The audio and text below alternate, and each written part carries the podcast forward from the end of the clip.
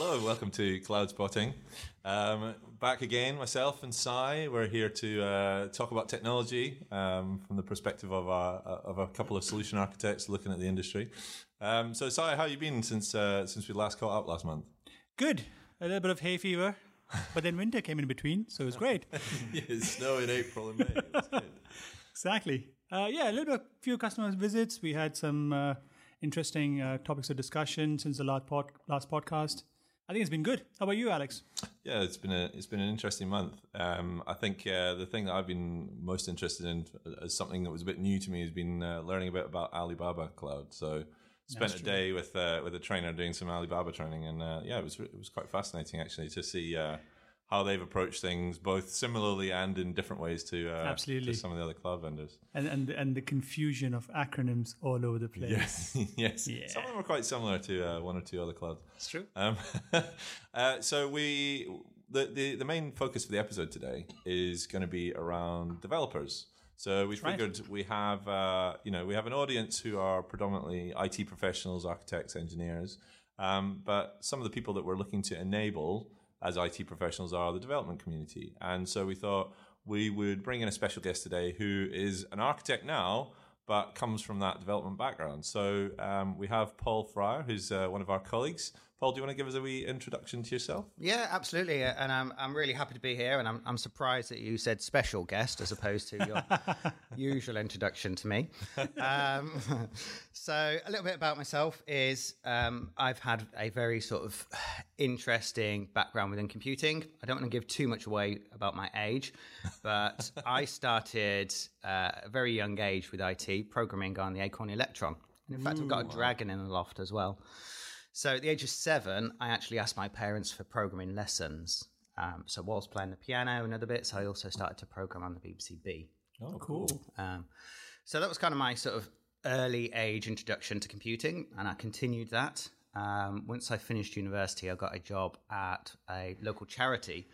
The charity was actually for uh, the UK Fire and Rescue Service. And the day that I started, the entire IT team quit.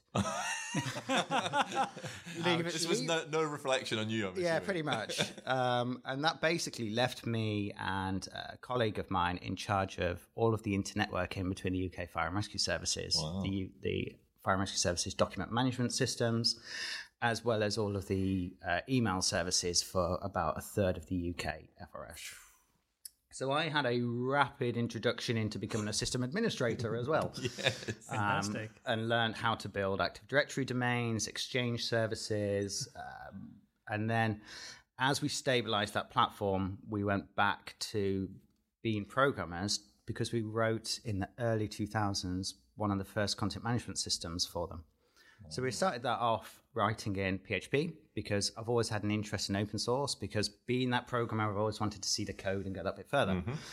Um, and by being a programmer, I've always wanted to be better at what I did. So I always went, well, how do I write better PHP code? So I learned about how Apache works so that I could write better code. And then I wanted to learn how Apache interacted with the file systems and the kernels. So because if I knew that, I could make Apache better, which meant I could write better code. And ultimately just kept going deeper and deeper and deeper to make myself a better developer. Um, after sort of five, six years of working within the charity, I decided that I wanted to go a lot more um, sort of private sector and commercial things. So I ended up working for a content management provider based in Leicester, um, running a team of developers, testers, system administrators, and support teams. And if you kind of put all of those together, you very quickly get up with sort of a DevOps agile Yeah. mentality. So I took that as an opportunity to go through my certified Scrum Master, help get the team to go through an agile transformation, um, and really try to help transform the business as well. So we tried to inject things like, oh, and we successfully transformed the business with ISO 27001 compliance. We became, we used PCI as a framework. We had no need to do it, but we met every one of those and we Yeah, got like a best practice model to make sure that what you were developing was going to be secure, stable. Absolutely. And because of all that great work we did, um, the business also won several of the government's exemplar uh, projects. So we helped with several of the digital transformations. Um, so we, I then started to do work with people like uh, Steria at the time. So we did one of the original DirectGov implementations, their forums. Um, before moving One of the on. ones that worked. Yeah. um, and then worked with people like the Ministry of Justice as well. So we, cool. we started to do quite a lot of central government and security framework things there. And then what made you make the jump from from doing the development side and understanding the infrastructure to actually becoming somebody who designs infrastructure and looking at it from the opposite side? Yeah, so some of the subjects that we've got later on we'll touch on, but um, effectively, once you take a business through a transformation, you get it going as far as you possibly can. You put all of the good practices in, all of the processes in, and effectively, the business has gone as far as technology allows you to transform them. And it's mm-hmm. just then about them writing new functions and functionality. Then there wasn't a lot more for me to go and fix. Mm-hmm. And what I really enjoy is helping fix people's problems. So if I could take that 10 to 15 years worth of experience and then help other people accelerate their transformation, then that was a really, really interesting thing for me. So when I joined Rackspace, um, I joined as one of the early sort of DevOps specialists as well. So I, I used to run a lot of the DevOps workshops um, and talk to customers a lot about their development practices and procedures because small tweaks there could make big changes in infrastructure, which would have resulted in significant improvements in their output. Yeah, for sure. I, I actually had I have one customer um, who had a, a let's call it a, a mobile application um, which used to stream very very small quantities of data, um, but just something as simple as changing the name of a field changed the quantity of that data by an abs- like I'm talking about like 50 60% of their bandwidth went just by changing the name of a field within the application. so s- tiny development changes can have huge impacts on Absolutely. infrastructure. And, and with the way the world's going as well, uh, I have a significant passion around application performance and interactions because if I can say, if I can make an application 10% quicker with pay as you go infrastructure, that's potentially 10% less cost as well. Yep. But also, Absolutely. If that means as a website it runs faster, you get more transactions, more conversions, you're going to make more money, which is better for the customer and it's costing them less. So there, it's a win win for them. Totally. And then thinking about the way the world is going, we've got infrastructure as code now, Mm-hmm. which means you're effectively you're not less restricted to coding for applications as a developer. You're now looking to code infrastructure, Yeah. which makes a whole lot of difference in how you deploy stuff. Hmm. Yeah, and a lot of people don't know what they don't know. So that's where Rackspace for me was a great thing. So that transformation allowed me to take all of that experience and talk to small upstart type companies, fintechs, whatever, you know, they're on a rapid learning curve. But hmm. if we can accelerate that learning curve, then that's even better. And that's hmm. that's exciting for me. Perfect. And that's a good point, actually. Uh, we talk about learning curve, we talk about transformation. Paul, in your experience with the dev approach to now, we're talking about clouds, we're talking about AWS and Azure, and, and there's a lot of dev influence into the cloud. Tell me, tell me, what do you think are the main reasons that the dev should go in the cloud? I know we know when we talk about cloud, we don't we talk about dev, we all think, oh, the cloud is elastic. We can turn off stuff at any time we want. But that can't be the only reason. Yeah, it's, it's a great question, and there's lots and lots of reasons. One of the biggest advantages for me is coming from the operations point of view. Is back in the day, um, people used to develop on like a local server, on a local instance or a virtual machine, and they'd have this tiny little package and they'd build it up. And we've all seen the memes of it worked in dev, Yeah, the house is burning down. And because more often than not, it's because the development environment is not the same in any way, shape, or form as production or UAT. So quite often, I used to work with companies that they'd use a local machine or a local single instance for Yep. everything, mm-hmm. and then the first time it went to the infrastructure pattern that it was going to be would be like pre-production, Yeah. and more often than not, it would fail. Simply um, splitting the different elements of the application on different hosts was enough to break it. And, I, and I, s- I still see a lot of where, oh yeah, we've hard coded the local IP in here, and you oh, don't find out about it until you've got it in pre-production. But it's too late to fix it then. Yep. So we talk a lot about shifting problems left. And That's a good that- point. Yeah. Yeah, is if you can make your platform look the same as production, you can catch problems significantly earlier in the cycle. If you can catch them earlier in the cycle, it's going to cost you less to fix it. Yep. Because you don't have to go back through things. So, in terms of being able to go, um, I can make this pattern look exactly the same as production, means I can test using exactly the same services, exactly the same load balancing tools, exactly the same scalabilities, etc. You may choose to tune the size of the boxes, but at least you've got all the boxes in the right place. Yeah, it's logically identical, if not at the same scale. Absolutely. And that has significant um, economic benefits when you look at total cost of development. Um, and if you look at total cost of development, which includes your testing cycles, the time to test, which costs you a lot of money in terms of uh, people's time and in terms of unit tests and other stuff, is significantly reduced. Yep. If you can reduce that time to test, time to cycle, and reduce your uh, problem cycle, it means your feature to production time is less, costs you less. And if that feature is going to develop you money or improve your business in whatever way, Yeah. then ultimately you're just going to make more money. Yeah, so it's kind of concept to cash is, is much faster by shortening that entire cycle.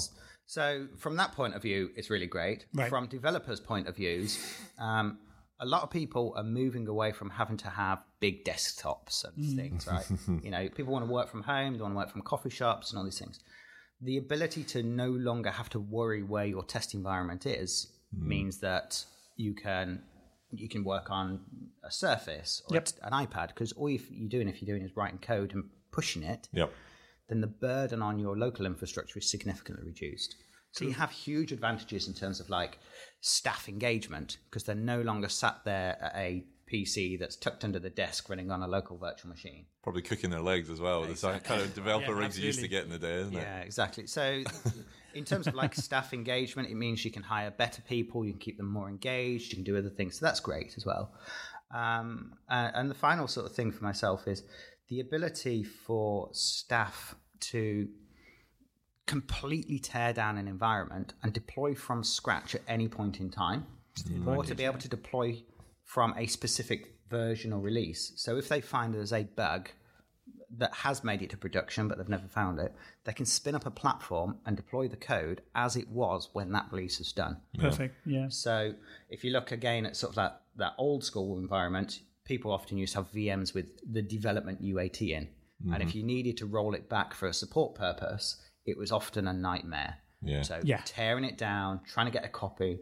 And this is then where you often ended up with people copying data from production back into UAT because they needed it to look like the, exactly the same so that they could then try and figure it out and find out. It's the reverse of that meme, isn't it? It's like worked in production, now it's Dev's no, it's problem. dev's problem. Exactly. Uh, exactly. And, and that, from a business point of view, has a huge burden because chances are your internal systems don't have the same tools and rigor around mm.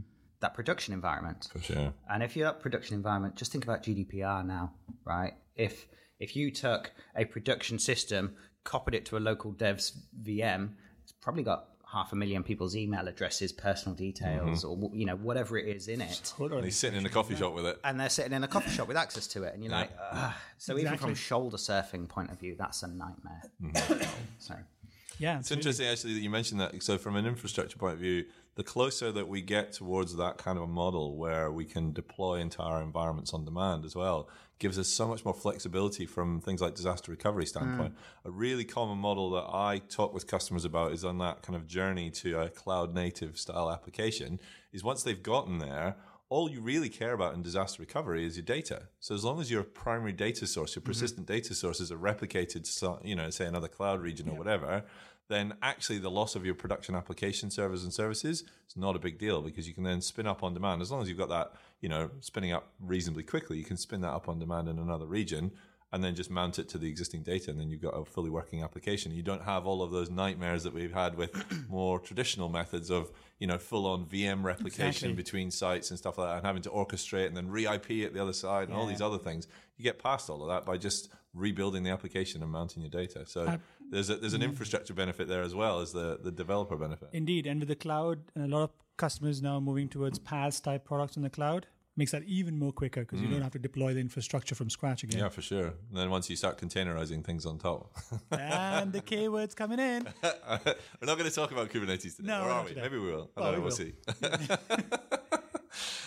um, so the the next uh, the next thing we wanted to talk about. So you touched on it a little bit there. So we talked about um, all of this. Well, GDPR. We've I think we've talked We talked. GDPR to quite some extent. Yeah. Uh, but um, security and and development. So I mean, how do you see the, the, the influence of security around the development side of things, and what's the developer view on security?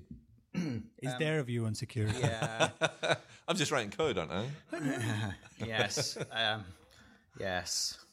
Developers and security. Hey.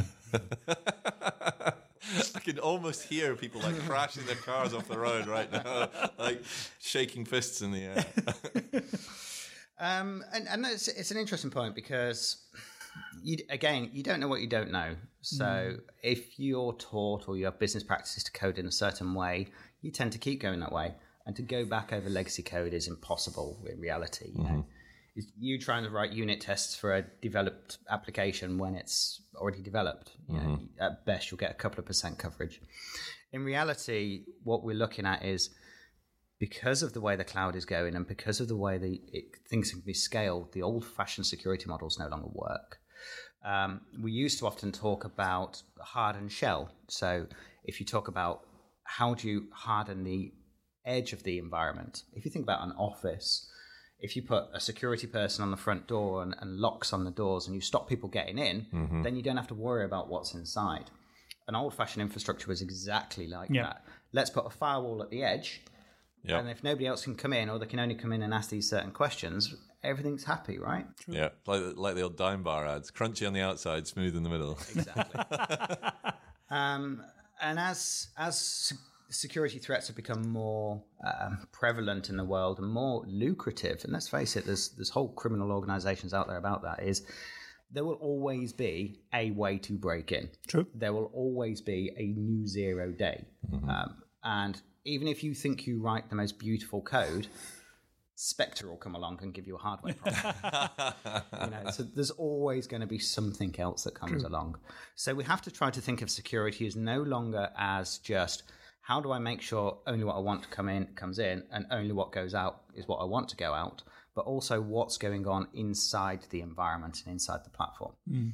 So we often talk about things like the security model needs to change to something like a pervasive, hierarchical, and scalable security set. Now that is It's a- quite a mouthful. it is an It is. mouthful. Is there an acronym? Is there an acronym? Uh, Pass. right, let's skim over that. Um, and effectively, what that means is if we look at old school DDoS attacks, it used to just be volumetric. Think about the Mirai botnet. It was basically CCTV cameras could send a UDP packet that was relatively large, but that's about all it could compute. Within the space of a year, Internet of Things has gone from a CCTV camera that can only just about send an 800 byte packet Yep. to my Nest camera at home, which can detect a person, a voice, and everything else.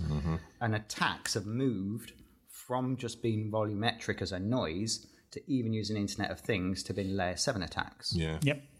Um, there was one reported last week that was 600 gigabit at layer 7. Now, that is Wow. unheard of six months ago. Mm-hmm. True. So the way attacks are evolving is they're they're going straight for the application now mm-hmm. because Internet of Things and everything else just become much more prevalent. So when we talk about the security model needs to be pervasive, hierarchical, and scalable, is the scalable part is if your application can scale in size and whatever else, the old-fashioned thing of I just need to get a bigger firewall or a bigger WAF no longer works. You need to push that out to be cloud scale. And it needs to be able to scale automatically because if even if we went back two years ago, three years ago, people used to talk about scale sets. They would build out a new VM, they'd patch it, they'd install the application, and then they'd add it to load mm, balance. True. That doesn't work because in those few minutes whilst it's coming online, it's probably been hacked. Yep. So, how do we make that automatically Yeah, scalable exactly. as well? And if we're talking about attacks now at, at the application level, if you went back to that model of I've now got a DMZ and only my DMZ can talk to my private layer, but chances are it's your DMZ at your application can talk to your private layer. And people talk a lot about things like transparent data encryption. Eh, once you've got access to the application, the, the, the point of transparent data encryption being transparent by its nature means that you've got the keys to the kingdom, it may as well not be there. Mm. True. So we often talk about a pervasive security, and what that often means is if somebody gains access to them, they'll spread widely throughout the area in a very, very short period of time. Mm-hmm. So you need to have the ability to detect things within the application. So just because my application makes a query to my database and queries these columns, argument's sake, to pull back a credit card detail, mm-hmm. sh- should it only pull back one or a 1000 mm-hmm. mm. And how do you have that ability to measure that the types of queries that are being asked for are the types of answers that have been given back as well? The you can- skills for developers need to be improved really from the day dot where they're in university learning their learning their trade craft to actually start to build in these kinds of functions mm-hmm. and, and the- these kind of things. Yeah, this takes the whole de- developing to a certain level because you're thinking you're now talking about the application thinking of out of the box. Yeah, you have to design for security. Exactly. You have to code for security in mind. And this is one of the bigger changes that we're looking at. Uh, When things are starting to move more towards micro container services, or you know, and it, no, that's an acronym of multiple. Mm-hmm. I know, I things, know, but- amazing. Micro container services. that- that's effectively what's happening is people are breaking their application down into microservices and then they're containerizing individual parts of that Yep. and that's going even further is we start to talk about separation of responsibilities so do you have a different dev team that works at different parts you may move people around but by having completely different teams develop completely different components this is what the, like the airline industry does. So hmm. that the web tier talks to a completely different application written by completely different people with different standards and techniques and culture mm-hmm. to query the database. So chances are bugs and etc. don't continue through the stack because it's mm-hmm. not written. It's kind of like checkpoints in every level. Yeah, mm. and it may be that you have a common code base or framework that you use for some of those things, mm-hmm. um, but more often than not, people are now starting to go. Well, my web tier might be PHP, but my middleware might be Node.js or vice. You know, mm-hmm. so people are starting to choose the right coding language for the right service that they're they're using, which helps remove some of those burdens. Right. Wow.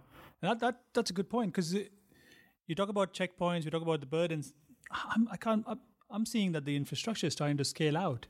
You're seeing a lot more components coming into play now. Absolutely. Um, and the old sort of fashioned way of thinking of, well, let me just put a uh, an IDS scanning in between those tiers, just just does not work. If you look at things like the Google platform, where Yep. a service can be anywhere in the world, you can't have that routing back through a single scanning point. Exactly. Because if you look at like Cloud on a uh, stick, would that be? basically, mm. yeah, right. And it, it completely negates the value of, of auto scalable services. So we have to start to look at how can we inject security not only as development practices and procedures, but into those services, baked into them before they can even go out to production. Mm-hmm.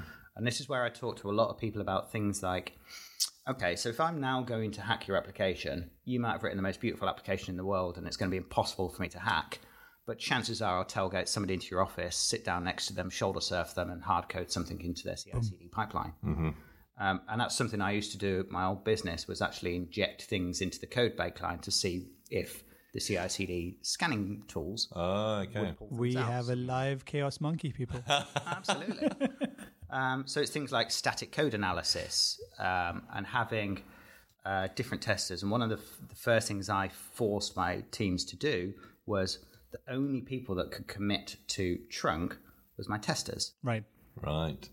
So engine, you took that away Oh, from the yeah. engineering team because actually it's not the engineer that signs off that this code is secure and works.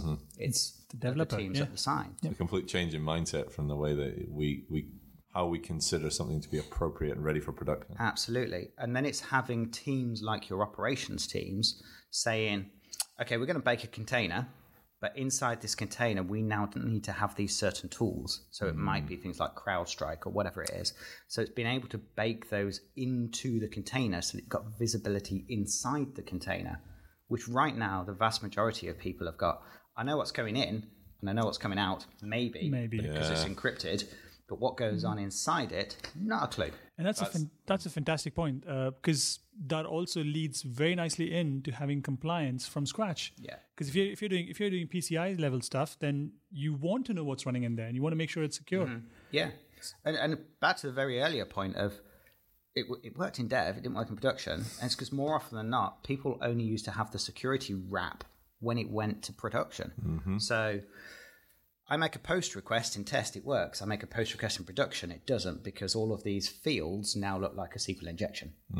And that was a nightmare to debug in the past. So, how do we now know that that post, when it goes straight to a container, is actually got what it is Yep. inside it? Um, so that that's a complete change of thing. There's, I mean, even even with customers who, let's say, um, are looking to become more DevOps, right? They want to adopt DevOps methodologies and processes and things, but to get to a true DevOps culture is a massive change to an organization. You know, even something as simple as having a group where the developers are actually the people who are doing the support of that code out of hours, for example, something as simple as that.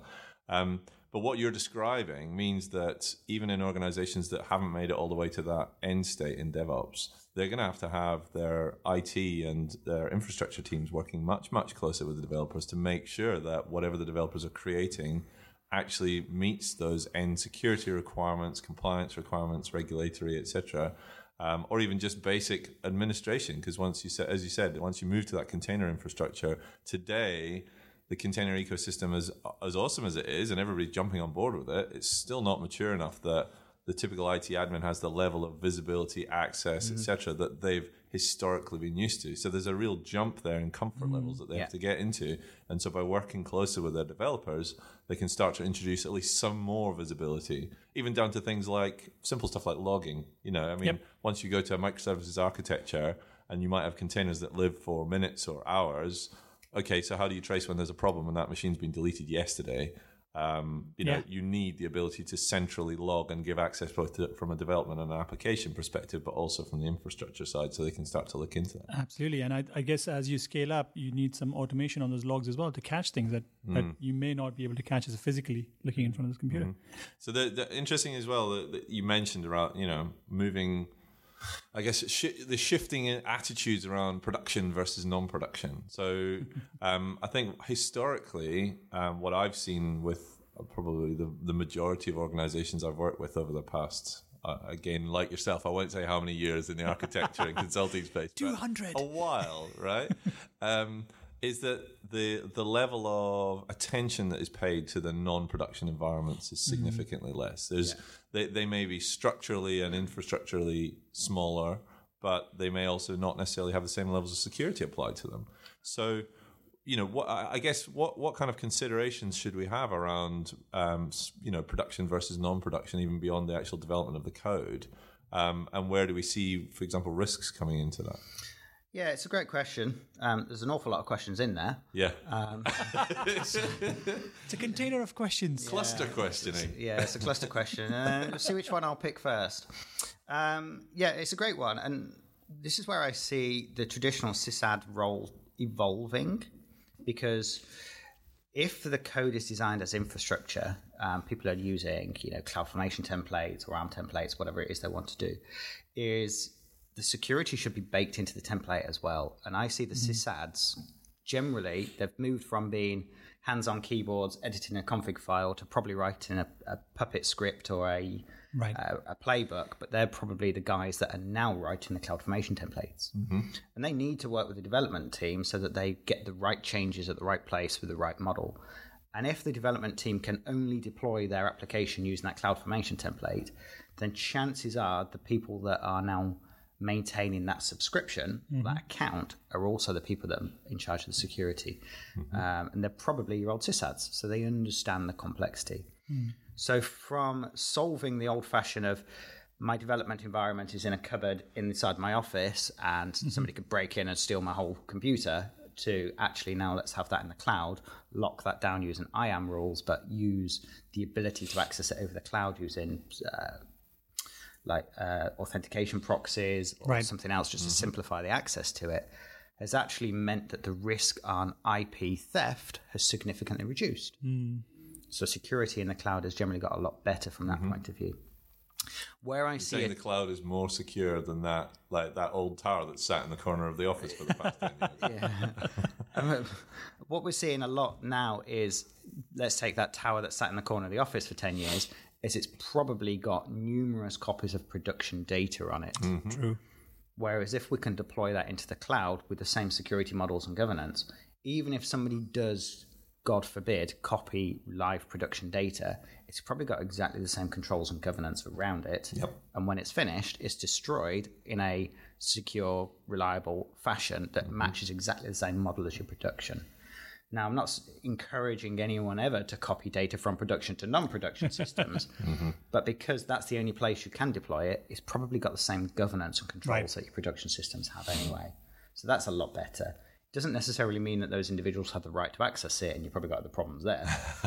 Oh, you got multiple problems there. yeah, but but that ha- in itself, I feel, has has had a significant improvement on uh, people's data risks. Yeah, absolutely. So you're you're you're you're protecting against accidental as well as deliberate kind of uh, leakage of data from production. Yeah. The the other thing I guess that the cloud also does is that most of the large cloud vendors provide some form of ETL as a service, um, which can be really beneficial when you're um, potentially pulling in some of that production data and you want to then go on and anonymize that, for example, and then push that to non-production. So you can automate that end to end. You can do, and I, I, I know. Uh, I see two sides of this because my strong belief is if you're writing an application and your application has name and address fields in it, hmm. when you write that, you should write a way to be able to inject hmm, Okay. a, a name and an address. Mm-hmm. And you may choose that to be, um, you know, any random length, and you can write that function to, choose, to, to inject as many or as few records as you choose. And you might tune that during your uh, load testing phases. Because how else have you tested your code in the first place? True.